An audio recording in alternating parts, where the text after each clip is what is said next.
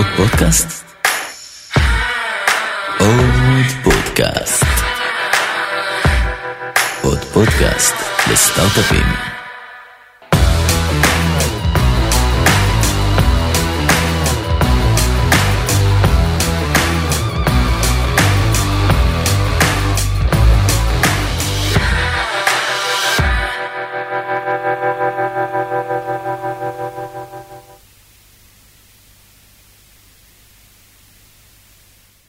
יוני, מה שלומך? אחלה, מעולה. טוב, אז אנחנו בפרק special marketing של עוד פודקאסט לסטארט-אפים, וגיא החליט שהוא לא רוצה להחזיק לנו את הנר בגלל שאנחנו עם היכרות כל כך מוקדמת, ואני אספר את זה עוד מעט מבחינה למאזינים גם, אה, מה אתה עושה ואיך אתה עושה וכמה... אומץ מרקטיאלי בוא נגיד יש לך אה, תן לנו איזה ככה introduction קצר מי אתה מה אתה אחלה. אז אני בן 42, נשוי פלוס שלושה. אה, כרגע בארבע וחצי, עוד מעט חמש שנים האחרונות, אה, אני בארגוס, אני ה-CMO של ארגוס. אה, מה זה ארגוס? ארגוס Cyber Security, חברת ה automotive cyber security הגדולה והמובילה היום בעולם. היה לי הכבוד להצטרף אחריך לחברה הזאתי. שהייתי עובד מספר. איזה מזל שהצטרפת. לגמרי. אני חושב שהייתי עובד מספר 8 או משהו בסגנון הזה. עוד כשהיינו באיזשהם שני חדרים אה, מסכנים אה, אי שם בקומה 4 ברמת החייל אה, וזה היה באמת ממזמן. אי שם ב2014 היום ארגוס חברה שהיא כבר post exit חברה של 160 איש. אה, רובם בארץ, מנהלת חמישה משרדים ברחבי העולם. טיפ טיפה אולי באמת על ההיסטוריה שלי, אה, שמונה שנים 8200, אחרי שמונה, שנים ב-8200 הייתי חמש שנים בנייס, אה, גם כ product וגם כ marketing. לאחר מכן עברתי עוד כמה קדנציות בכמה מקומות, אחת מהן, הראשונה אחרי נייס, הייתה חברה בשם SuperDerivatives, משהו שונה מאוד ממה שעשיתי בנייס, שהיה בתחום הסייבר והמודיעין. SuperDerivatives, חברה שמתעסקת בכלל בעולם הפינטק, תמחור שיערוך אה, נגזרים אקזוטיים. לאחר מכן הייתי בחברה שנקראת הוליסטה, תחום הטלקום בכלל. לאחר מכן אה, הייתה לי הזכות והעונג אה, להשתתף אה, באיזשהו פרויקט לאומי במשרד ראש הממשלה. עזבתי את הכל ומה שנקרא for king and country לשנתיים וחצי. באתי לעשות באמת בשביל המדינה. כשסיימתי את הפרק הזה בחיי, מצאתי את עצמי חוזר לנייס. לא ציפיתי לזה, אבל כך יצא. אז חזרתי לנייס, לחטיבה שבה התחלתי את הקריירה שלי אה, מחוץ לצבא, אה, לנהל שם את, אה, את השיווק, את הפיתוח העסקי, פעילות הסייבר והייעוץ של אותה חטיבה. והתחנה האחרונה לפני שהגעתי לארגוס הייתה חברה בשם פלסן, משהו שונה לחלוטין, היציאה היחידה שלי בעצם מחוץ לעולם ההייטק האמיתי, פלסן סאסא, שמכיר את קיבוץ סאסא בצפון. הגעתי לשם אה, להקים חטיבה אה, בנושא homeland security. אין ספק חוויה מאוד מאוד מעניינת, אה, משעשעת. מכל חוויה שעברתי עד היום בחיים המקצועיים שלי למדתי. אה, ופלסן הייתה חוויה מאוד מאוד מעניינת, אה, שהייתה בה גם הצלחה עסקית מאוד אה, משמעותית. וכשהחלטתי לעזוב את אה, פלסן, נוצר קשר עם אה, עופר, עופר בן נון, המנכ"ל והקו-פאונדר של ארגוס, שאת עופר יצא לי להכיר כמה שנים טובות לפני כן, אה, כשאני עבדתי במשרד ראש הממשלה, עופר היה אה, סוג של קולגה, או אני הייתי לקוח, ועופר היה... חייל בצבא ההגנה לישראל. לא, עופר היה קצין וראש צוות, אני הייתי סוג של הלקוח הנודניק שלו. אה, ככה יצא לנו להכיר, הייתה לנו עבודה אה, די אינטנסיבית אחד עם השני והייתה הערכה הדדית מאוד אה, משמעותית.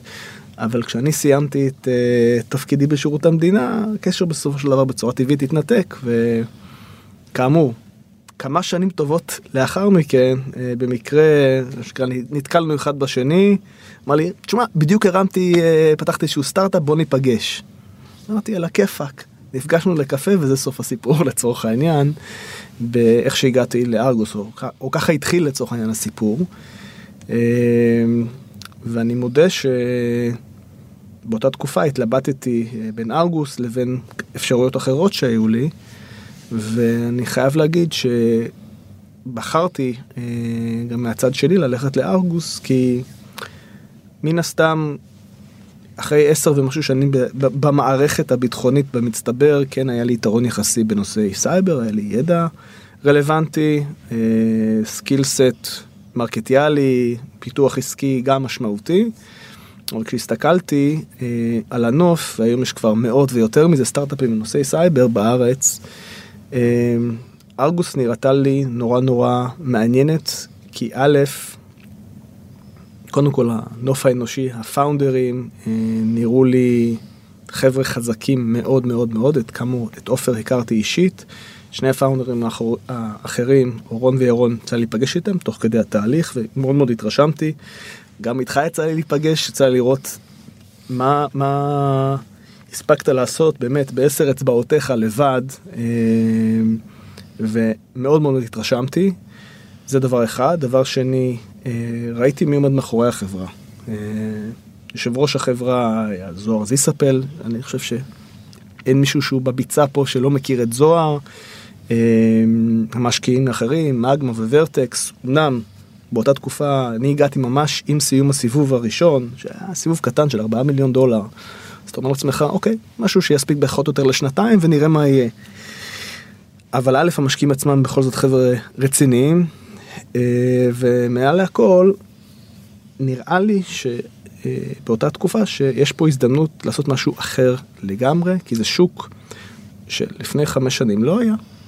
לא היה כזה שוק למה שנקרא cyber security למכוניות. זה נראה באותה זמן הזיה.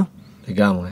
ומשהו שהוא לא הגיוני, אבל מצד שני אמרתי לעצמי מה עדיף לי, ללכת לנסות אתגר שהוא נראה לי אתגר עצום, במידה מסוימת ליצור שוק שלא היה, אה, או ללכת לעוד איזושהי חברת סייבר שגם ככה, אני חושב שהיום קשה מאוד, ואני מעריך כל חברת סייבר קטנה כגדולה, אבל בשוק הסייבר, בעיקר לסייבר לארגונים גדולים, קשה מאוד לדעתי היום לבדל את עצמך וקשה מאוד מאוד למכור.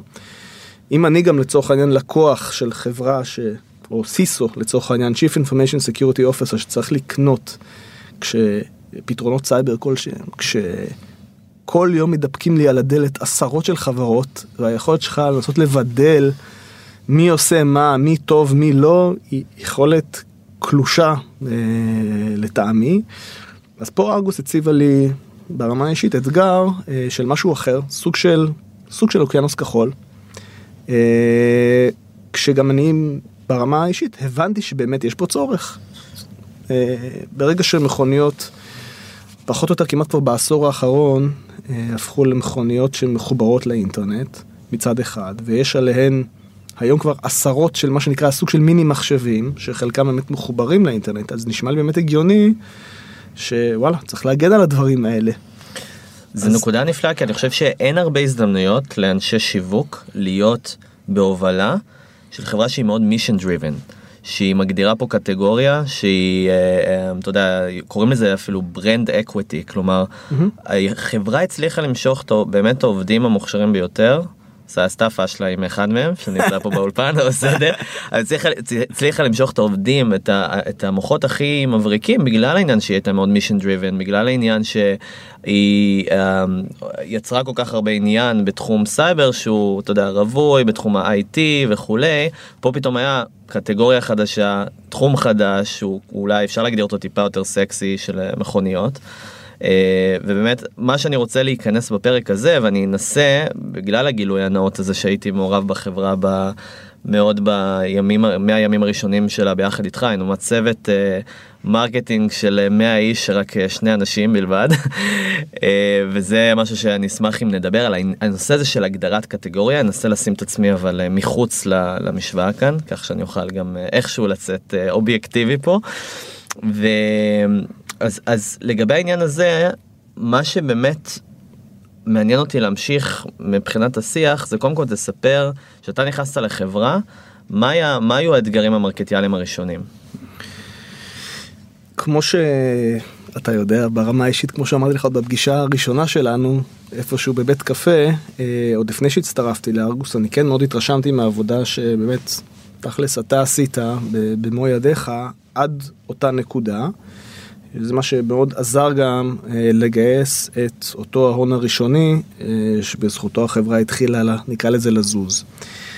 אני מהצד שלי, שוב, מתבסס באמת על, פשוט על הניסיון שלי, אה, רציתי לראות, אוקיי, זה שוק שכרגע לא קיים בפועל, אז בואו נתחיל ברמה המרקטיאלית בדברים המאוד מאוד בסיסיים, לבנות מה שנקרא USP, איזשהו Unique Selling Proposition, כשאני בא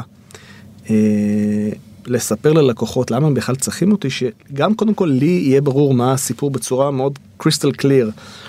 מה ה, לצורך העניין ה positioning pillars שלי ומה ה proof point שלי שאני יכול איתם ללכת ולדבר סיפור קוהרנטי. זה מצד אחד ללקוחות, מצד שני אה, גם בהקשר של יצירת מודעות ציבורית, שזה חלק מהעניין של ליצור או לחנך שוק שלא קיים. משהו שיתאים גם לזה וגם לזה. בין אם זה עיתונות או אנליסטים כן. לצורך העניין. אז בואי נעשה סדר, כי שלפני ארבע וחצי שנים, אולי זה היום נראה לנו מובן מאליו, mm-hmm. אבל בעיית הפריצות ל- לרכבים אה, דרך, אתה יודע, אירועי סייבר, בוא נגיד ברכבים, זה לא היה משהו שהוא, שבכלל אה, קיבל הכרה, זה לא היה נכון. משהו שבכלל, אולי היו כמה מחקרים אקדמיים, אבל לא היה שום דבר באמת ש... אה, אתה יודע, שמבחינת היצרניות רכב בא ואמר, וואלה, יש בעיה אצלנו ברכב עם בעיות סייבר ואנחנו צריכים לתת לזה מענה, נכון? זה, זה הדברים שנתקלנו לפחות בהתחלה. אפילו, אני אתן לך דוגמה או שתיים, אפילו יותר, יותר גרוע מזה. אני זוכר את אחת בוא נאמר, אני זוכר שתי פגישות שהיו לי ממש בתחילת הדרך עם לקוחות, אה, שהיום זה מצחיק, היום עם לקוחות, אה, חברות רכב מאוד מאוד מאוד מכובדות. פגישה אחת, אני זוכר שנפגשתי עם האיש שהיה אמור להיות אחראי על הנושא של הסייבר. אמרנו, חבר'ה, אני כבר פתרתי את הבעיה, הראה לי מצגת שלמה, הוא אומר, מבחינתי אין שום בעיה, תודה רבה, ולהתראות. Mm. פגישה מאוד מאוד קצרה, כי מבחינתו, הוא עשה 1, 2, 3, מבחינתו חשב שפתר את הבעיה ובזאת נגמר העניין. היום, כמה שנים אחרי, א', האיש אינו בתפקידו כבר, ב', החברה שלו היא כבר לקוח. אחרי שבאמת היינו צריכים לעבור שם מסלול של 180 מעלות. אה, זו דוגמה אחת. דוגמה שנייה, אה, הייתה לנו פגישה עם חבר הנהלה של באמת אחד היצרנים הגדולים, אחת הפגישות באמת העסקיות הראשונות שהיו לי אה, בארגוס. אני זוכר שעופר ואני הלכנו להיפגש עם אותו בן אדם שבמקרה הגיע לביקור בארץ. מי שארגן לנו את הפגישה, שהיה אחד המשקיעים שלנו, אמ, אמרנו, תשמעו, אה, האיש לא חושב שיש לו בכלל בעיה, והוא את האמת לא רוצה להיפגש איתכם, אבל מתוך רספקט אליי, הוא מוכן להיפגש איתכם, לעשות לי סוג של ג'סטה. אה, וככה, זה המידע שידענו לפני שנכנסנו לפגישה. בוא נאמר, אחרי כמעט שעתיים של פגישה, אה, האיש אמר, אוקיי, מתי אתם באים אליי אה, למשרד ולצורך העניין גם לחניון ומדגימים לי ולקולגות שלי בהנהלה מה אתם יכולים לעשות ובואו נעשה את זה כמה שיותר מהר. אז להביא בן אדם ש... טרום הפגישה בכלל לא רצה להיפגש איתנו, לזה שבסיום הפגישה, ואני מדבר איתך באמת על לפני משהו כמו ארבע וחצי שנים, הוא רוצה כבר, הוא, הוא להוט ומבין, וואלה, זה, זה משהו שהוא גם לך אה, מראה שאפשר, במידה ואתה מאוד מאוד מדויק ויודע להסביר את הסיפור, אה, אתה מצליח להעביר בן אדם ג'רני שלפעמים, שוב, ברור לך שעד שמכרנו שם זה לקח עוד שנים, אבל אה, להשיג מה שנקרא צ'מפיון, במקום מאוד מאוד קריטי, אה, זה דבר שיש לו המון המון ערך. זה היה מבחינתי, שוב, סוג, סוג כזה של פגישות עוד היה לנו מאות פעמים, בצורה כזאת או אחרת. אז נגעת בדבר באמת ההתחלתי, איך, בעיקר בחברה שמגדירה קטגוריה, איך אתה מספר את הסיפור? וזה משהו שיש פה איזון מאוד גדול בין, אה, אתה יודע, לבוא ו, וליצור רק הפחדה נגיד בשוק. חבר'ה, אפשר לפרוץ רכבים נכון. של כולנו, וטרוריסטים יכולים אה, אה, אה, בלחיצת כפתור לגרום לזה שניפול מצוק, ו, וטרור, טרור, טרור. אבל יש פה איזון מסוים, כי בסוף אתה מוכר לאותם אנשים ששמים את, אה, אצלנו, אה, אתה יודע, שהם אחראים על ליצור את הרכבים האלה. אז איך אתה יוצר את הסיפור הזה שהוא הוא גם מושך את הלקוחות להבין, אוקיי, יש פה בעיה, יוצר איזה סוג של אסנטיב, וגם נותן, גם מעלה את ה-awareness בשוק, וגם גורם, אתה יודע, לכל הפוד צ'יין הזה של, של עולם הרכב, לעבוד, בכלל להבין שאתה יודע, שארגוס היא היא היצרנית הכי גדולה בתחום הזה. תראה, קודם כל זה, זה סיפור שיש לו כל מיני נדבכים. אמ, בסופו של דבר כשאתה מוכר, אתה צריך להראות value ותועלת. יצרני רכב, ברמה העקרונית, הם אה, לקוח מאוד מאוד קשה. יצא לעבור כל מיני תעשיות אה, בקריירה שלי. אני חושב שללא ספק, אה, אם אתה משווה את עולם הרכב ועולם האוטומוטיב לעולמות אחרים, בין אם זה פינטק, בין אם זה טלקום, אה, או, או אפילו עולם הדיפנס, מחזורי המכירה בעולם האוטומוטיב הם מאוד מאוד מאוד ארוכים. כמו שזמן הפיתוח הוא בדרך כלל 4-5 שנים, הרבה פעמים גם זמן המכירה הוא 4-5 שנים, כשבדרך גם יוציאו לך את הנשמה, אה, יבדקו אותך, יעריכו אותך טכנית, מחלקת הרכש תמיד תעשה את כל מה שהיא יכולה כדי לקצץ לך את הכנפיים, כדי אה, להוזיל עלויות, כי זה נושא שהוא אקוטי בעולם הרכב. ולכן בסופו של דבר, כמו שאמרת בהתחלה, זה לא רק ללכת להפחיד. אה, שוב, יש הרבה דברים שגורמים לאנשים אה, לעשות משהו, פחד הוא אחד מהם, אבל זה לא יכול להתבסס רק על זה, אתה צריך בסופו של דבר אה, להראות value אמיתי. אה, אם כבר הולכים לנושא רגע הפחד או יצירת אה, מודעות, זה משהו שמשתלב ביחד. אתה מזכיר לי עכשיו את אחד הדברים הראשונים שעשינו, אה, ויצא לך להיות שותף לו, אה, ויסלחו לי המאזינים, אבל אה, זה מסתכם במילה אחת, זובי. עכשיו, אה, לא קיללנו אתכם, יש פה משהו יש, מאחורי. יש פה משהו שעומד מאחורי זה. אה, מי אלה זובי? אז זובי זה חברה אמריקאית שמייצרת אה, משהו שנקרא OBD2 דונגל, סוג של אה, כמו מעין אה, USB סטיק כזה, שמנמן, שאתה יכול אה, להכניס אה, לפורט הדיאגנוסטיקה שנמצא אצל כל אחד מאיתנו אה, ברכב, טיפ-טיפה אה, שמאלה למטה מההגה, יש כזה פורט שכשאתה נכנס למוסך, המוסכניק יכול לעדכן מה שנקרא את המערכות. אז בשנים האחרונות יש אפשרות להשתמש באותו פורט דיאגנוסטיקה על ידי זה שאתה אה, שם שם כמו מעין מכשיר USB כזה, שיש לו קישוריות מובנית החוצה לאינטרנט עם כרטיסים, אה, ואתה הופך את הרכב שלך מרכב שהוא לא מחובר לאינטרנט לרכב שהוא מחובר לאינטרנט. איפה אנחנו רואים את זה בעיקר? אנחנו רואים את זה בעיקר, אה, נניח אתה, יש את כל הפרסומות בשנים האחרונות ל, לחברות. הביטוח, למה כן. שנקרא UBI, usage based insurance, תנהג טוב, תקבל הנחה על הפרמיה שלך. איך הדבר הזה מבוסס? הוא מבוסס על זה שיש, אתה תוקע את ה... זה נקרא דונגל כזה, אתה שם את זה בפורט הדיאגנוסטיקה, הדבר הזה מתחבר ישירות לרשת, נקרא לזה רשת המחשבים הפנימית ברכב, ומשדר את החוצה לצורך העניין אה, לחברת הביטוח, איך אתה נוהג. אתה נהג שמאיץ הרבה, בולם הרבה, אופי הנהיגה שלך, טוב, לא טוב, ולפי זה, אם אתה סבבה, אז אתה תקבל הנחה לפרמיה. עכשיו, אה, אותה זובי לא פעלה ישירות בעולם הביטוח, אלא בעולם שנקרא פרסונל טלמטיקס, משמע, אתה סטארט-אפ שמייצרים מוצר קצה, שאתה יכול לקנות בלדעתי 99 דולר, נכון? משהו באתר. שלהם, מזמין, מקבל את הדונגל הזה שאתה מחבר לתוך הרכב. ואז לצורך העניין אתה רוצה לפקח על הבן שלך בן 16-17 שנוהג, אה, ואתה רוצה לראות איך הוא נוהג, אתה מקבל את המידע בסופו של דבר ישירות לנייד שלך. כן. אתה יכול להגדיר התראות, אם הוא יוצא מאזור מסוים, אתה יכול לדעת שהילד יצא מאזור מסוים, אתה יכול להרים לו טלפון, "היי, תחזור הביתה, או תפסיק לנהוג כמו מטורף. מקסים, הורות מעולה. מה הבעיה בסיפור הזה? שוב, בימים הראשונים של אוגוסט גם, באמת, השתפשפנו, התלמדנו, קנינו כמה וכמה סוגים של דונגלים כאלה, יצא הגורל וזובי היה למה הראשון. ש- למה? כדי למה? ללמוד. ללמוד, לעשות reverse engineering? לעשות reverse engineering, ללמוד, בשביל? ללמוד, אוקיי, איפה יש חולשות, איך ניתן אה, להתקין את המוצרים שלנו על אותם דונגלים, איזו הגנה אני יכול לתת. אז זה לא טריוויאלי, המחלקה הכי גדולה בעצם בארגוס הייתה מחלקה לסוג של בקרת חולשות וזיהוי חולשות, או נכון? מציאת חולשות, כן, שוב. שהמטרה שלה הייתה להעלות את ה... גם להעלות את ה-awareness, להגיד הנה פרצנו ל... ל- לדבר הזה, הוכחנו שאנחנו יכולים היום דרך לפטופ אה, ל- ממש לשלוט על, הרכ... על הרכיבים הכי פונקציונליים ברכב. שוב, עוד לפני זה היה קודם כל כדי ללמוד, כדי שנוכל לפי מה שאנחנו מוצאים גם לפתח את המוצרים שלנו בהתאם. Mm. אה, וכן, בסופו של דבר אמרנו, אוקיי, יש בזה גם היגיון, אה, במידה ואנחנו מוצאים משהו, לעשות עם זה משהו, גם פומבי. ואז החלטנו, ברגע שמצאנו את מה שמצאנו ב...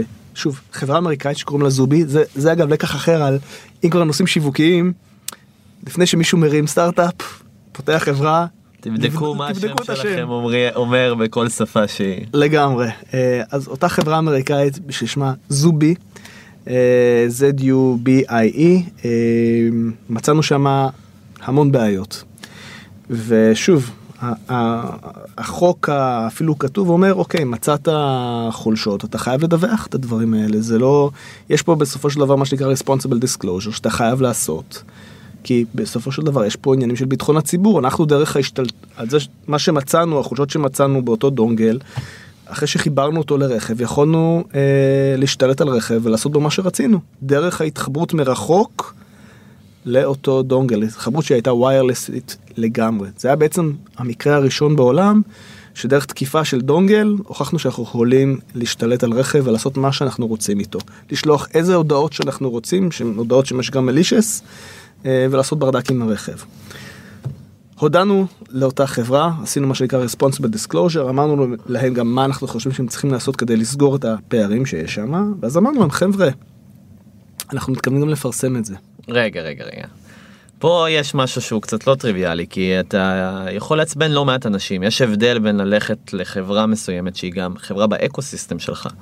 היא חלק מה... אתה יודע, היא אומנם מוצר after market, אבל בסוף זה יכול לעצבן הרבה אנשים אחרים שיבואו ויגידו, מה זה ארגוס האלה עושים אה, טרור, אתה יודע, ללקוחות שלהם. אז, אז איך, איך בעצם עושים את זה בצורה מאוזנת? כי בסוף יש פה חברה שאתה לא, אתה לא רוצה יותר מדי לעצבן גם את הלקוחות הפוטנציאליים שלך. נכון, לכן קודם כל מראש לא ביקשתי ולא דרשתי מהחבר'ה האלה שום דבר. לא ניסיתי לסחוט אותם או, או להציג איזשהו מצג אה, שישים אותם במצב לא נוח. מראש לא ביקשתי כלום. כן אמרתי חבר'ה אני הולך לפרסם את זה. אני אשמח אם נוכל לעשות את זה ביחד בצורה פוזיטיבית שגם לא תבייש אתכם Mm. לצורך העניין כי כן ברור לי שהיעד שלי היה ליצור מודעות בשוק ומה שנקרא to steer the pot אני מדבר איתך על ספטמבר 2014.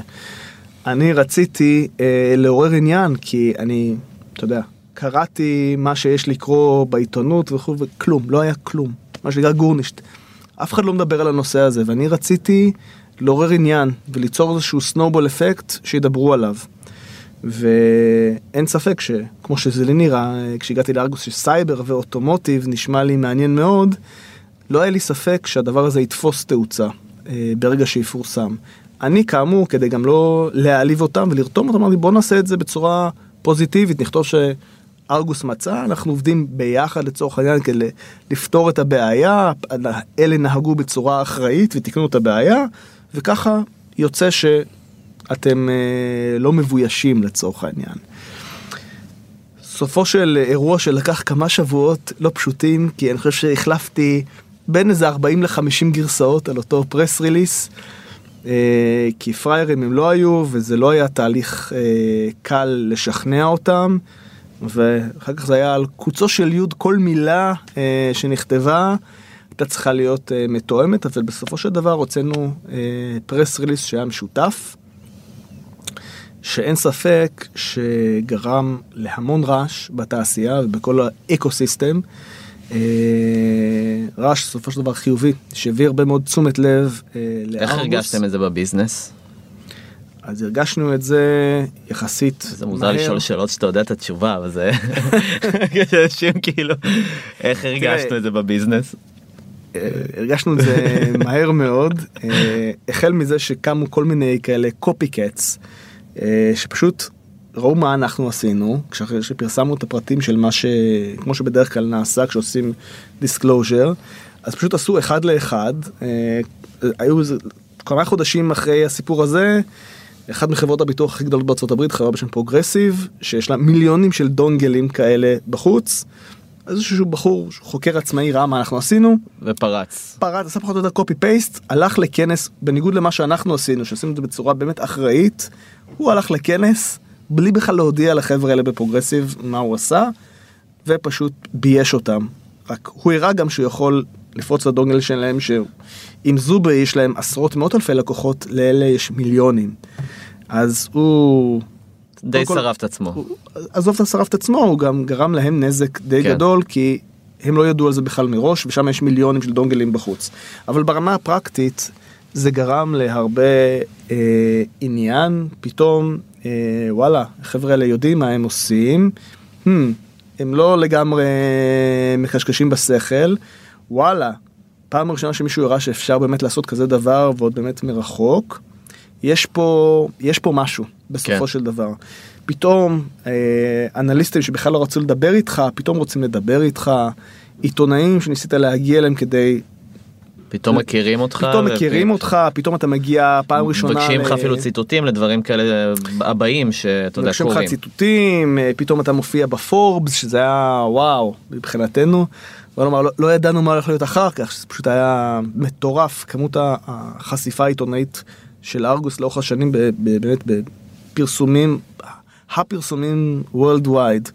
אה, והכי חשוב, בסופו של דבר, לקוחות. זה עזר להביא אה, את העניין על השולחן. שוב, אנחנו מדברים על תקופה שבה עדיין אצל רוב היצרנים שבסופו של דבר אלה הם הלקוחות הקצה העיקריים של ארגוס, אפילו עוד לא היו אנשים שמונו לפונקציה הרלוונטית. אז מבינה, אתה מבין, הסיפור גם היה איכשהו גם אה, לגרום למודעות ברמת ההנהלות, אלה שלצורך העניין קוראות את העיתונים, את הוול סטריט ג'ורנל, ניו יורק טיימס, אה וואלה, יש פה בעיה, אנחנו צריכים לעשות עם זה משהו, צריכים לוודא שיש פה מישהו אחראי שיודע לתת דרישות, ושבסופו של דבר יקים את השוק הזה. אמ, אז הסיפור הזה של זובי אה, עזר המון, אין, כן. אין, אין ספק. מעבר לזה, שוב, תעשיית האוטומטית תעשייה מורכבת עם שרשרת ערך מאוד גדולה, יש את מה שנקרא היצרנים, או בשפת העם OEMים, ויש את ספקי המשנה הגדולים שלהם, שנקראים Tier 1 uh, Suppliers. Uh, את היצרנים כולם מכירים, פורד, מזדה, GM, דיימלר, פורש וכולי. הרבה אנשים לא מכירים את השחקני המשנה שהם בעצם חברות ענק בפני עצמם לא פחות גדולות מיצרני הרכב. כולם למשל מכירים את בוש, בין, מן היתר מן הסתם בגלל מגדיח הכלים שלנו בבית או המקדחה, אבל רוב, חלק ניכר מהאנשים לא יודע שבוש את רוב ההכנסות שלה אה, עושה בכלל מעולם הרכב. בוש היא ספק המשנה הגדול ביותר בעולם בתחום הרכב. כמו בוש יש עוד חברות אחרות כמו קונטיננטל שרכשה את ארגוס אה, בסופו של דבר. ארמן. אה, הרמן, מגנה, אה, אפטיב, הרמן, שהרבה מכירים אותם מהרמן קרדון או JBL, אוזניות אוזניות, כן. אבל וואלה, רוב הכסף בכלל מגיע גם מעולם האוטומוטיב.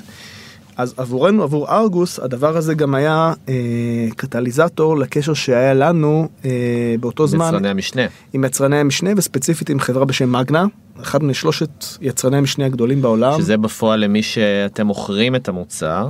כלומר, או מוכרים לו או מוכרים דרכו. כן. אה, הרבה פעמים אבל האימפלמנט... זה הלקוח העיקרי בסוף כי ה-OEM עם כל הכבוד לזה שצריך לעלות uh, awareness ולגרום לדבר הזה לגרום אה, בוא נגיד אתה יודע כל התהליכים של הטמעת המוצר וכולי זה כן קורה דרך ה-OEM אבל בסוף מי שם את התשלום.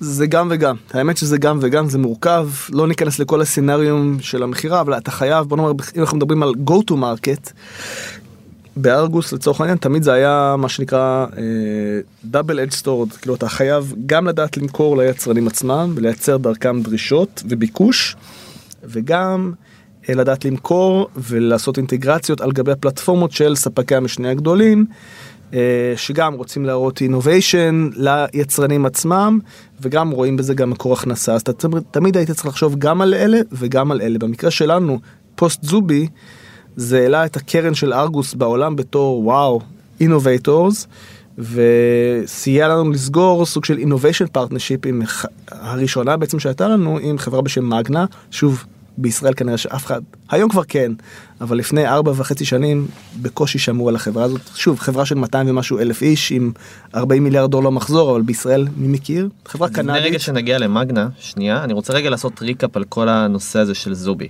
אוקיי. כי יש פה משהו מאוד מעניין שאני מגדיר אותו כהובלת שוק, במקום להיות שחקן, עוד שחקן בשוק, שגם היו איזה שניים, שלושה, ארבעה מתחרים לארגוס באותו זמן, שגם ניסו אפילו חבר'ה שהתחילו לפני ארגוס. אבל פה פתאום היה איזה מהלך שגורם לך להיות מוביל שוק דרך PR מאוד חכם ומה ש...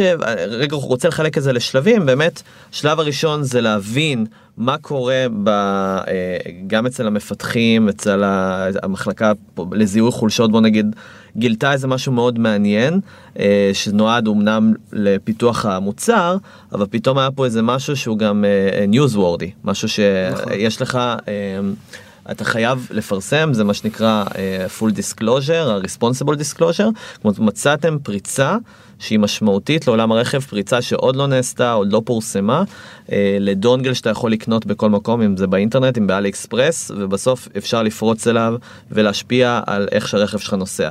אחרי שמצאתם את הפריצה, השלב השני זה לפנות לאותה חברה, אותו סטארט-אפ שייצר את המוצר הזה, למרות שסטארט-אפים אחרים גם כנראה יהיו פריצים, אבל הנה זה היה הבן אדם אה, שמצאנו אצלו את החולשה, שולחים אליו, אה, זה היה כנראה אימייל, נכון?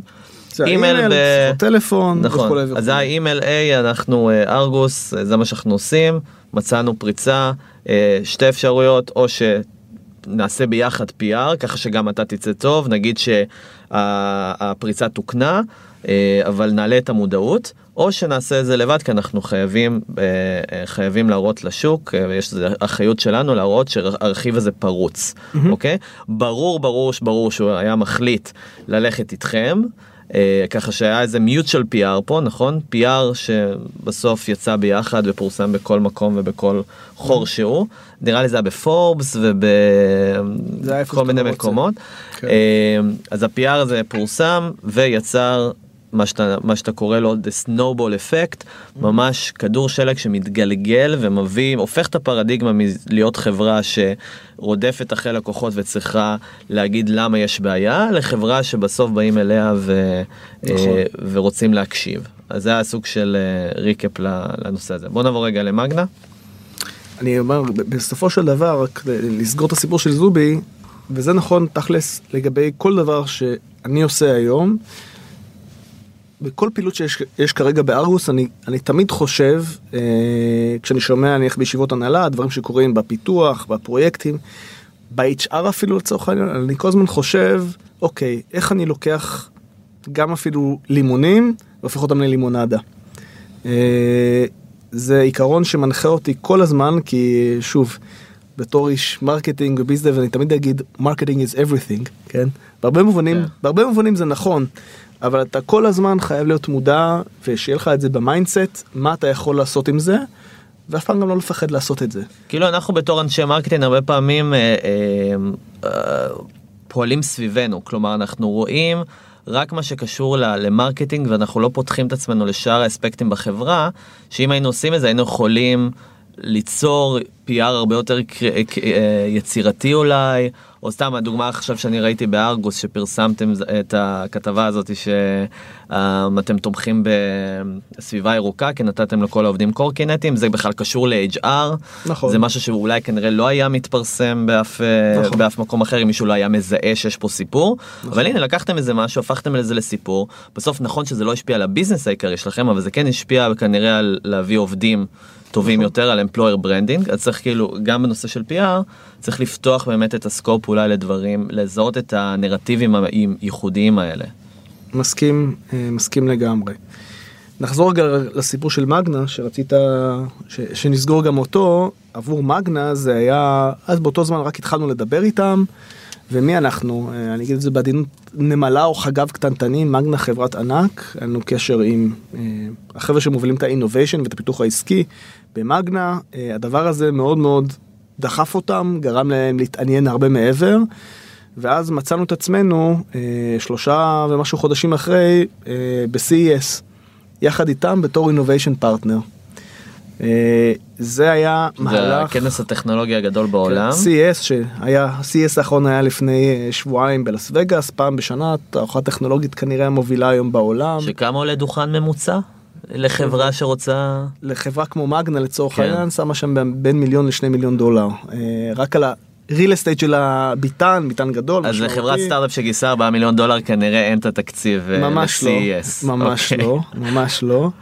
אז במקרה הזה הם לקחו אותנו בתור סוג של innovation partner. אה, מה שהספקנו לעשות בכלום זמן זה היה לקחת רכב, לחתוך אותו לשניים, להתקין עליו את, אה, את המערכת הבסיסית שלנו, והגענו למצב שבו ב-CES ארגוס עומדת במרכז הביתן של מגנה, אה, ומדגימה התקפות חיות על חצי רכב, זה היה נורא נורא נחמד. והדבר הזה הפך לבסט אוף שואו של CES, פעם ראשונה ב-CES שמראים כזה דבר, הביתן של מגנה היה מוצף. קצת גנבנו אה, את הרעם. קצת. אה, בוא נאמר, אה, בעדינות שדדנו אותם, אני אומר את זה בכנות. לנו כתור חברה שאז היינו מה 12-13 איש זו הייתה קפיצת מדרגה מטורפת חשיפה מטורפת ללקוחות. מגדה בעצמם היו בהלם אה, מה- מה- מה- כמות עניין. מכמות העניין ומהתגובות שהדבר הזה יצר ואז מצאנו וכמה חודשים טובים לאחר מכן מצאנו את עצמנו אה, עושים סיבוב גיוס שני אה, הרבה יותר גדול של 26 מיליון דולר שמגנה הייתה חלק משמעותי ממנו כי היא הבינה שיש פה משהו מאוד מאוד משמעותי. ושוב איך כל זה קרה ב- ב- ב- בכלום זמן ומתוך ואז עוד אני מזכיר גם עוד לא היה שוק אבל גרמנו ללקוחות ללקוחות הפוטנציאליים להבין אה, שיש פה צורך משמעותי ומהותי. וארגוס, כאמור, ואומנם היו מעט אה, מתחרים אז, היום יש הרבה יותר, ארגוס כן היטיבה אה, לספר את הנרטיב כנראה בצורה הטובה ביותר, אין לי דרך אחרת לומר את זה. אז הסנובול אפקט הזה ממשיך כי בסוף זה הדבר הזה הוביל למגנה שבסוף הוביל בוא נגיד ככה מה למה למגנה לקחת סטארט-אפ שהוא בוא בוא נודה בזה כלום לעומת מגנה כלומר 4 נכון. מיליון דולר גיוסים סטארט-אפ שנ- שנכנס לתחום מסוים שעדיין הקטגוריה אפילו לא נפתחה בו למה לחברה כמו מגנה בכלל לקחת סטארט-אפ כזה כמו ארגוס ולשים אותו במרכז הבמה בווגאס. א', כי הם האמינו, האמינו בסיפור, האמינו בחזון. אה, הדבר הזה גם משתלם להם בסופו של דבר. אמנם הם, הם לא רכשו אותנו, אבל בסופו של דבר, גם בתור משקיע וגם שותף, שהוא עדיין שותף גם היום, הם הרוויחו מזה, בסופו של דבר. אבל הם כן מהר מאוד השתכנעו וחלקו את החזון שלנו שיש צורך אקוטי בלהגן על קני רכב מקושרים לאינטרנט ושוב יש הרבה מאוד באז על רכב אוטונומי אין לזה שום קשר. רכב ברגע שהוא כבר מחובר לאינטרנט הוא פגיע לפריצות וזה כבר קורה כמעט עשור. אה, אז מגנה הבינו שיש פה value משמעותי ויש פה משהו שהוא disruptive לחלוטין וזה, להבין את זה לפני ארבע ומשהו שנים זה לא היה באמת דבר אה, טריוויאלי. הם כן ראו פה גם הזדמנות עסקית מהותית. אה, כן. מעבר לחזון שזה מאוד מאוד יפה ובסוף בסוף בסוף נמדדים על מספרים. ומגנה כן הבינו שיש פה גם פוטנציאל עסקי משמעותי. כמו שמן הסתם הוכח בסופו של דבר עם המכירה של ארגוס לקונטיננטל כי גם קונטיננטל הבינו שזה נכון זה מגניב סייבר רכבים זה הכל טוב ויפה בסופו של דבר בסוף אתה נמדד על אה, מה שנקרא dollars and cents כן. אז אם אתה מצליח אה, להעביר את החזון שלך אבל גם מעבר לזה גם להראות שאתה כבר נמצא בדרך הברורה לפרויקטים של ייצור של מיליוני כלי רכב שהם בעצם מייצרים הרבה מאוד הכנסות לאורך זמן, אז זה משהו ש... אני זיהיתי פה גם עוד משהו של אה, עוד מוקד כוח אוקיי. שיכול להיות שגם מאזינים שהם אה, שמובילים כנסים וס- ו- ו- ונמצאים באתגר הזה גם בסוף צריך לזהות גם את ה, מה שנקרא את המרוץ חימוש הזה. כי יש, לה, יש כאן גם אינטראקציה בין קורפורטס תאגידים לבין סטארט-אפים, נכון. שצריך להבין את היתרון פה, ואיך אפשר גם למכור במרכאות את עצמך, נגיד, להיות, לעשות את, את אותו מהלך. ובסוף, אה, חברה כמו מגנה, אוקיי? בסוף כשאתה חושב על מגנה, בסוף אתה אומר, "אה, חברה מייצרת צ'אסי. אוקיי? אתה לא, היא לא נתפסת בעיניך כחברה חדשנית, או חברה שהיא עד לשלב הזה. פתאום שהיא מכניסה חברה כמו ארגוס, שהיא בסוף מביאה חדשנות, ומביא סטארט-אפ, ומביאה משהו חדש של way enabler לכל התחום של connected vehicles, אז אתה אומר, אוקיי, זה, אתה, אתה מבין את, ה- אולי את, ה, את היחסי כוחות והאינטראקציות קצת יותר טוב. תקן אותי אם אני טועה, זה לא, משהו אתה, שהוא... אתה לא טועה, אני גם אולי אוסיף על זה עוד משהו שטרחנו עליו וזיהינו אותו, אני חושב נכון, זה גם לבנות לא רק אה, יחסים מול נניח ספקי המשנה כמו מגנה ואחרים, למשל כל מיני אה, יצרני הצ'יפים, לצורך העניין, חברות כמו קטנות לצורך העניין, כמו קוואלקום או NXP או אינפיניון או ST מייקרו או NVIDIA הבנו שאם נצליח גם לחבור אליהם, אה, זה דבר שמבחינת ה brand name שלנו, אה, יעלה את ערך המותג שלנו פלאים. ולהגיע למצב שבו אתה מצליח, אה, נקרא לזה, לכרות או לחתום שותפויות עם כאלה שחקנים, או דוגמת אריקסון לצורך העניין, או סינקטל, שמות שהם באמת שם דבר ברמה העולמית, שכל מישהו שהוא עובד בתעשיית ההייטק בכללי מכיר את השמות האלה, או צ'ק פוינט לצורך העניין, ברגע שאתה מצליח להגיע למצב שבו אתה הולך ובסוף מפרסם פרס ריליס משותף עם ציטוט שלך, ציטוט של בכיר מאוד באחת החברות האלה, הדבר הזה יוצא החוצה, ואחר כך גם אתה הולך איתם יחד ללקוחות. שמע, מבחינת הערך שלך זה מכפיל כוח אדיר, כי וואלה, אם NXP או קואלקום שמו את השם שלהם יחד עם ארגוס, וואלה, הם כמו שהם בדקו אותם, הם לא ילכו לפרסם בצורה פומבית משהו בלי שיש לדבר הזה ערך מהותי, הם רואים בזה הזדמנות עסקית מהותית, וגם טכנולוגית, הם עשו את הדיו דיליג'נס שלהם בצורה משמעותית. כך לצורך העניין, אם דיברנו על CES, אה, אז אם בשנה, שנתיים הראשונות שלנו הלכנו רק עם מגנה, אז uh, ב- בשנים שחלפו, זה ממש אסטרטגיה כבר. זה כבר הייתה באמת גם אמרנו אוקיי יאללה נתפוצץ אז בשנתיים שלאחר מכן כבר היינו בשבעה ביתנים שונים.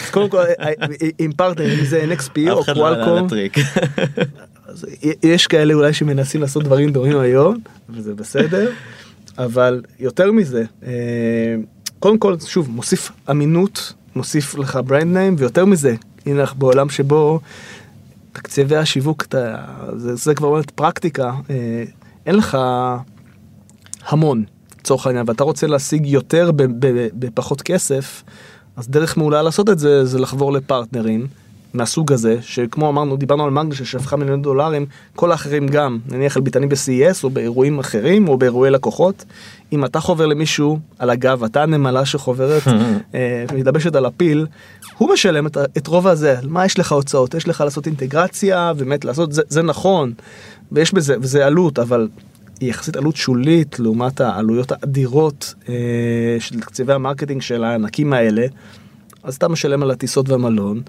עשית את האינטגרציה ואתה זכית בפרסום אדיר וב real estate שהוא שווה מיליונים. שאין לו סתם- תחרות. שאין לו תחרות. אז זה בעצם מה ש- מה שקרה פה זה, זה, זה לפרוץ את המערכת זה hacking לכנסים אפשר לקרוא לזה סוג של trade show crashing בוא נגיד. כלומר אתה מזהה את ה, אותם partnerים שיכולים שאתה יכול להתלבש במרכאות על הגב שלהם אה, בשביל לייצר להם גם יותר ערך אוקיי? אם בוא נעשה איזה משהו ביחד הדגמה שהיא משותפת ואז אתה גם מקבל real estate אתה גם כל. הכסף הכרוך בלקבל את ה real estate הזה הוא לא רק על הגב שלך אלא גם יש את הפרטנר היותר גדול היותר מבוסס שיכול ב, שיכול לקחת על זה את, ה, אה, את המעמסה ומה שאתה יוצר בסוף traffic אליך שלא היית מקבל אותו בחיים אה, ב lean startup machine שאתה כרגע אה, חי בו. אה, ו- ומה שמפנה לך גם תקצ... בתקציב ה marketing שלך, כי marketing זה הרבה דברים, זה product marketing, כן. זה לעבוד על, על product, זה לעבוד על הגדרות המוצר, זה אומר לבדוק את המתחרים, זה לבדוק מה קורה בשוק, זה, זה PR, זה הרבה מאוד דברים, בצורה כזאת או אחרת. שוב, במקרה של ארגוס, אה, זה גם היה להוביל את המכירות ואת הפיתוח העסקי.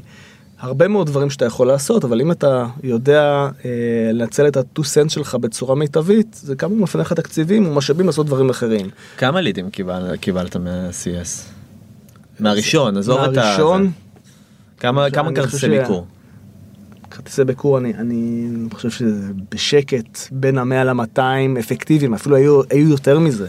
ה-qualified leads. qualified leads אמיתיים, היו שם עשרות, אפילו קרוב ל-100 לדעתי. ומה, כמה נסגרו? כמה לא נסגרו? כמה התקדמו להיות ווין, בוא נגיד? עכשיו, קשה להגיד את זה בפרספקטיבה של חמ... משהו שהוא היה קרה לפני חמש שנים, אבל בוא, בוא נאמר היום, בסופו של דבר, אם אנחנו עובדים עם רוב היצרניות בצורה כזאת או אחרת, אז אתה מבין שהקונברג'ן פה הוא היה היסטרי. כן. אה, נחזור אולי, שווה רגע ש, ש, שנחשוב על דברים נוספים, אה, שונים קצת אולי שיצא יצא לי לעשות בארגוס. אה, גם כשהסתכלתי על השוק ניסיתי להבין מה אני עוד יכול לעשות כדי לגרום לדימנד אצל הלקוחות שלי. כי שוב, כאמור, תעשיית הרכב תעשייה יחסית איטית, מאוד שמרנית, שעד שהיא זזה לוקח זמן. ואז עלה לי על הרעיון לנסות, לנסות לדחוף רגולציה. Hmm. אה, אנחנו מדברים על משהו שקרה ב-2000, התחיל ב-2015, היה סיפור מפורסם בתעשייה, אה, שקרה הריקול או קריאה לתיקון הראשונה שהייתה בהיסטוריה, למיליון פסיק ארבעה רכבים בארצות הברית, אה, ששני חבר'ה שעבדו על הדבר הזה במשך אה, כשנה, אה, שגם מן הסתם שמעו על הסיפור של זובי, האקרים. אחד מהם. האקר של ה-Zero Day Attack של אייפון, נכון? אני חושב שכן. כן. ex NSA, אבל שני חבר'ה שעבדו על זה למשך אה, כשנה, הדגימו אה, איך הם פורצים מרחוק לרכב, מצליחים לשתק אותו אה, באמצע ההייווי, לקחו את Wired Magazine, אה, שיצלמו את זה ממש ב live, הדבר הזה גרם אה, בסופו של דבר ל recall הראשון בהיסטוריה, שיש אומרים שעלה כמיליארד דולר. הדבר הזה... עם- recall כתוצאה מאירוע סייבר. מאירוע סייבר. לא כן, סתם כן. recall אה, טכני ברור. ברכב, ממש אירוע סייבר. עכשיו אני מבחינתי כמובן שזה אירוע marketיאלי מדהים, כן? זה, זה ממש אה, סוג של crossing the chasm, אז כמובן שזה לדחוף ללקוחות שלך מה זה אומר, להסביר להם מה קרה, אבל זה, זה given אה, לצורך העניין. השאלה מה אתה עושה עם זה אחרי. אז פה אה, יצא ליצור קשר עם אה, ועדה אה, בקונגרס. אה, פשוט זיהיתי. מה זה יצא לי ליצ- ליצור? איך אתה פונה לקונגרס? אתה שולח מהודעה בלינקדאין לס- לסנאט? אתה ממש מתחיל ככה, אתה עושה איזושהי עבודת מודיעין בסיסית. מה, מה אתה עושה פרקטית? בוא... אז אתה, הול- אתה הולך, ממפה אה, חברי קונגרס שנראים לך רלוונטיים, שיעסקו בסיפור הזה, אוקיי. פונה אליהם. אליהם, ואפילו יותר חשוב מזה, אל מי לבד, שנקרא- בלי לבד. לוביסטים, בלי שום שום דבר, בלי שום middlemanים. דבר, אוקיי. שום לוביסט, שום דבר, אליהם ואל, לצורך העניין, ה staff members שלהם, שנראים לך רלוונטיים. במה, באימייל?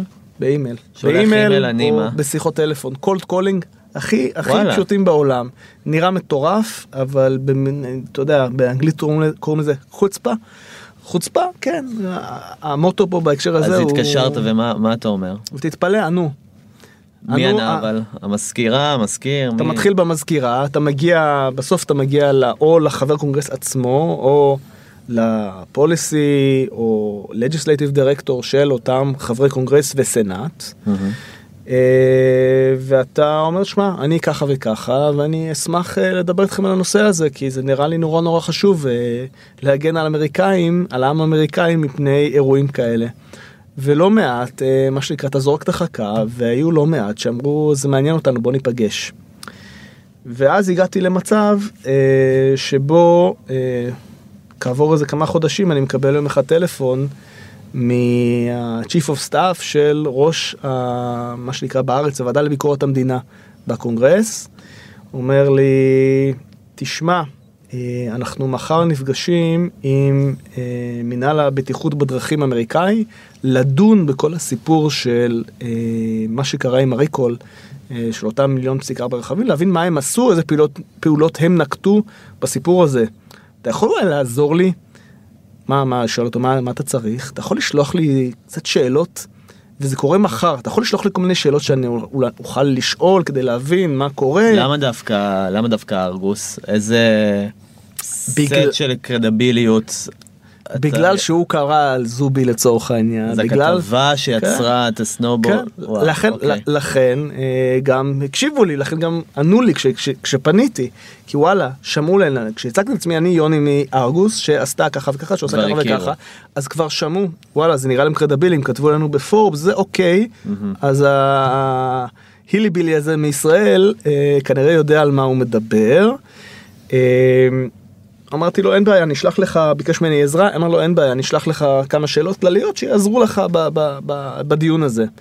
בוועדה לביקורת המדינה בקונגרס האמריקאי. קיצור שולח לו את הזה יום אחר כך הוא מתקשר אליי אומר לי שמע הצלת לי את התחת אין לי מילה אחרת ככה הוא אמר you saved my ass כי אה, היושב ראש היה לו שאלות מאוד אה, לצורך העניין נוקבות. נוקבות ואינטליגנטיות לשאול והוא כל כך אה, מה שנקרא התלהב מכל הסיפור שאנחנו החלטנו לעשות שימוע אה, בקשר לסיפור הזה עוד בערך איזה חודש חודש וחצי אתה תסכים לבוא? אמרתי לו בטח. עכשיו מטוס. חופשי ברור אז האם עשיתי את זה פעם קודם? לא. האם זה נראה לי חוויה הזויה?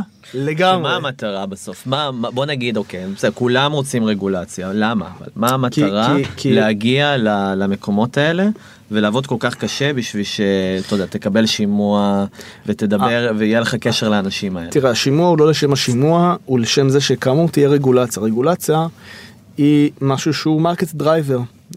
איך שיווק לצורך העניין יכול לעזור, בס- בסופו של דבר השיווק הוא לא, per, הוא לא שיווק per se, הוא שיווק שנועד בסוף לעזור להביא מכירות.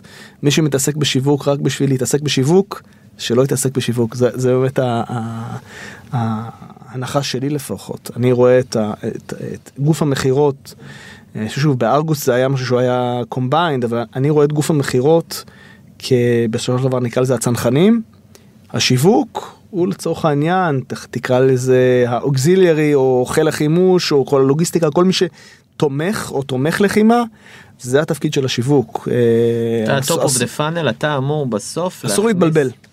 נכון, אתה אמור בסוף להכניס יותר הזדמנויות לאנשי המכירות שלך. יותר הזדמנויות, יותר כלי מכירה, או לחילופין, יותר אווירה רלוונטית בשוק, איך שלא תקרא לזה. זה הרבה מאוד דברים. או יותר יתרונות, או איך אני מוכר אל מול המתחרה הזה והזה, אם אתה לא יודע לצייד את איש המכירות שלך בכאלה דברים, אז יש לך בעיה. אבל אתה אומר בסוף אני, אני בכלל אניע את השוק כי אני אוכל לעצב את הרגולציה. בצלמי ובדמותי לצורך העניין, שזה ברור, ש- זה משהו. שאתה ממש יכול להשפיע, אתה יכול להשפיע כן. שנגיד אה, מבחינת הרגולציה, אה, סתם התקנות יהיו קצת יותר ארגוס אוריינטד בוא נגיד, או ברור, מן הסתם, איך?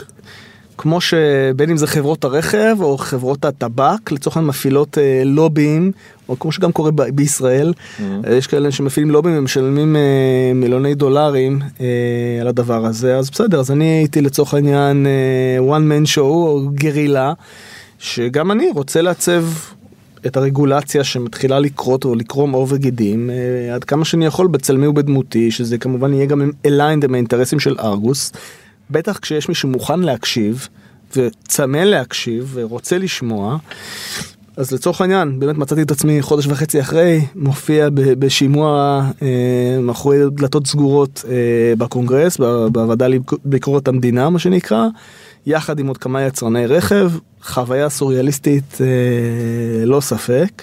ומה קרה חוץ מזה שאנשים אז- בחדר מאוד הכירו את הפעילות של ארגוס והתרשמו עוד יותר ויצרני א', הרכב גם. אז א', הקשיבו, ב', אה, הדבר הזה היה לו ripple effect לצורך העניין, שזה גם הגיע לחברי קונגרס אחרים שגם יצא לי להיפגש איתם, כבר היה לי גם credibility. וכאמור, אני, המסע לוושינגטון היה מסע לאורך זמן. זיהיתי מי חברי קונגרס שנראה לי גם רלוונטי, וזה שוב, זה, זה לא... זה לא רק science לצורך העניין, אוקיי, ועדת התחבורה, ועדת האנרגיה, אתה, אתה, אתה, אתה מסתכל על הגורמים שנראים לך רלוונטיים. ויצא לי, עשיתי עוד כמה וכמה גיחות אה, לוושינגטון, המנהל הבטיחות אה, בדרכים האמריקאי, נפגשתי עם אנשים רלוונטיים שמסתבר הקשיבו. ואז אה, כמה חודשים אחרי אתה רואה שוואלה, הוגשה הצעת חוק בקונגרס שבאמת זה היה מבחינתי קצת הזוי שאני רואה את טביעות האצבעות שלי שם ממש דברים שמדברים על מוצרים של ארגוס. שאחת ההמלצות זה ממש הגישה שארגוס אה, לקחה. דוגלת בה. נכון, לעומת ממש. מתחרים אחרים שאולי יש להם גישה אחרת של encryption וגישות שיותר... אה, לצורך העניין נכון נכון כשבור חוק הוא לא הוא לא לעולם לא פרסונלי הוא הוא עקרוני כן, הוא כללי, הוא לא- כללי אבל העקרונות המנחים היו מאוד מאוד אה, ארגוסיים. אז ברור לך שזה דבר שהוא מבחינתי כבתור market driver כשאני יכול להציג את זה אחר כך ללקוחות תראו. אה, הנה, זה מה הנה, שיש על השולחן. זה מה שיש על השולחן וזה מה שקורה אה, מבלי לקחת כאילו לעצמי לפני שזה קורה זה משהו שיוצר לך כבר קרדיביליות כי יש גם יוצר. קרדיביליות נכון והנה זה לא אני הנה תראו מה כתוב וגם להיות צנוע ולא לקחת לעצמך את הקרדיט זה בסדר. זה סוג של ה-patent pending של הרגולציה. כן. כאילו זה עדיין לא זה עדיין לא אה, בפנים אבל זה עדיין אה, מייצר קרדיביליות. נכון, ו- זה מייצר קרדיביליות עצומה שוואלה ארגוס בכיוון הנכון וואלה בדיוק מה שהם אומרים וואלה הנה זה מה שהולך לקרות טוב אוקיי.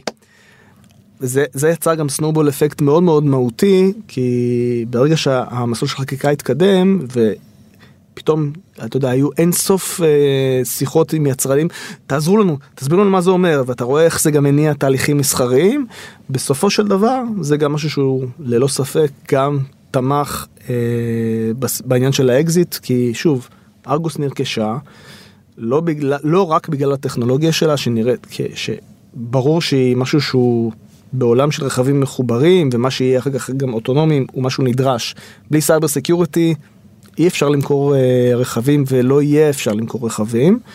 אה, ותכף אני אתן איזושהי דוגמה מלפני שבוע משהו שקרה בארצות הברית.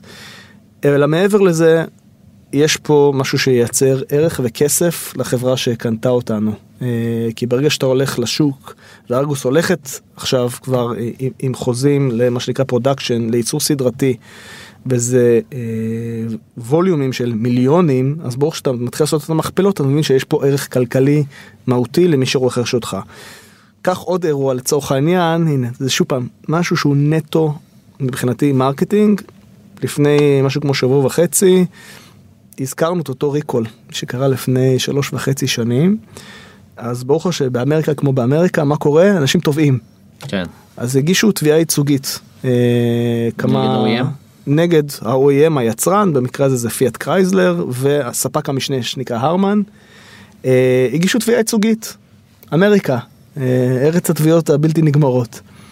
הדבר הזה התגלגל בבתי המשפט כמה שנים, שלוש וחצי שנים, אה, עד שלפני כמה חודשים אה, שופט פדרלי בשלוש מדינות החליט לקבל את התביעה. והתביעה היא על הערך הכלכלי, על הפגיעה באותם אה, אלה שרכשו את הרכב היה 2,000 דולר. זה מה שהוסכם.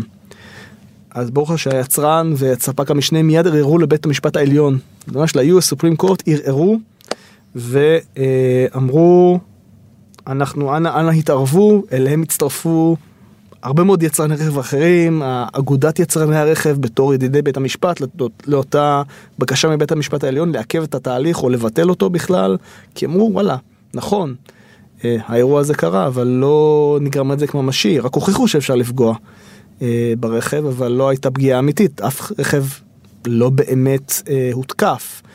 כשאלה שטבעו אומרים כן אבל יש פה עניין של מכרתם מו- מוצר במחיר מופקע היה אמור להיות עליו הגנת סייבר.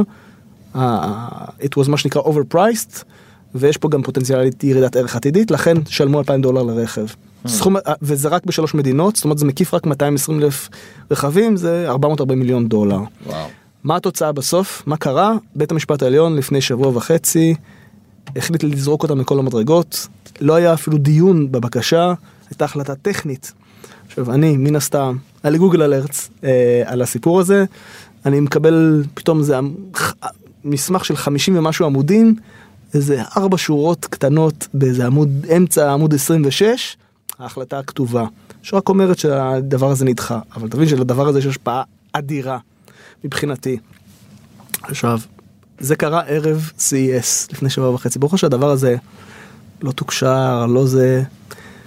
אני איך שראיתי את זה אמרתי אוקיי הלאה מיד אנחנו צריכים לוודא שאנשים בתעשייה יודעים את זה אז אתה הולך ומתקשר את הדבר הזה אה, ומוודא שלקוחות יודעים ורוב התעשייה לא ידעה מזה בכלל.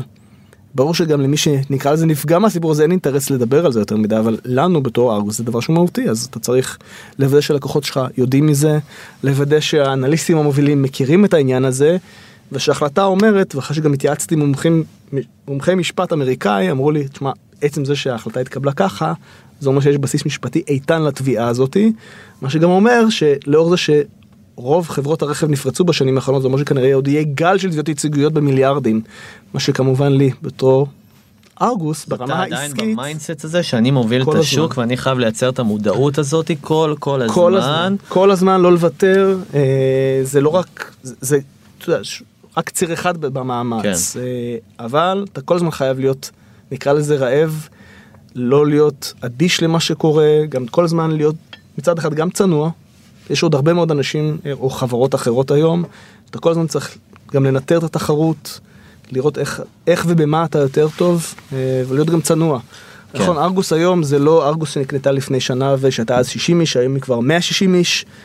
הכל טוב ויפה, ועדיין צריך כל הזמן, כשאני קם בבוקר אני תמיד מסתכל מה קורה בעולם. ואיך אני מגיב למה שקורה בעולם ולא מחכה. כן. לא מחכה, אה, לא להיות תגובתי, אלא ליזום. ובכלל, מדברים על marketing ותפיסה מרקטיאלית, כל הזמן ליזום. just כן. do it, נקרא לזה ככה. ככלל, לא לחכות, לא לפחד לטעות. אני מסתכל גם על הקריירה שלי כשהייתי צעיר יותר, הרבה פעמים הייתי אומר כן, אבל אני צריך לבקש מזה ומזה ומזה אישור. אה, כי לך תדע, יסכימו, לא יסכימו, אה, זה יגרום לי אולי לנזק. אז לא, אז הגישה שלי, בוא נאמר, אה, עם הגיל התבגרתי ואולי אני הייתי פשוט יותר מנוסה. הלקח שלי הוא באמת just do it, לא לפחד, לעשות, מה כבר יכול לקרות? כן. תטעה, תתקן, הכל בסדר, אה, השמיים לא ייפלו עליך. אה, זה אולי הלקח העיקרי שלי, אה, ככלל. אז יורן, קודם כל תודה שחלקת איתנו את זה. אני, אתה יודע, כבר חלוק, בוא נגיד. חלקת פה באמת שלושה דברים שהם, בוא נגיד, אסטרטגיות marketing, שבסוף הם היו... אירועים במהלך החברה, בארבע וחצי שנים האחרונות של החברה, שהם היו ממש אירועים מכוננים ויצרו נקודות מפנה אה, מאוד מעניינות, שגם השפיעו בין השאר על ה-business, על האקזיט, על הרבה דברים שקרו בחברה, ואני מניח שהרבה הרבה יכולים לקחת מזה מה זה, מה זה אומר להגדיר קטגוריה ומה זה אומר ליצור PR שהוא... טיפה יותר אה, יצירתי, שהוא לא רק סביב המחלקת marketing וה-messaging של החברה, אלא גם סביב דברים שקורים מסביב. אה, להיות תמיד on top על ה-market שלך בתור אה, מוביל שוק, גם ה-mindset הזה של הובלת שוק, בכלל זה משהו חשוב.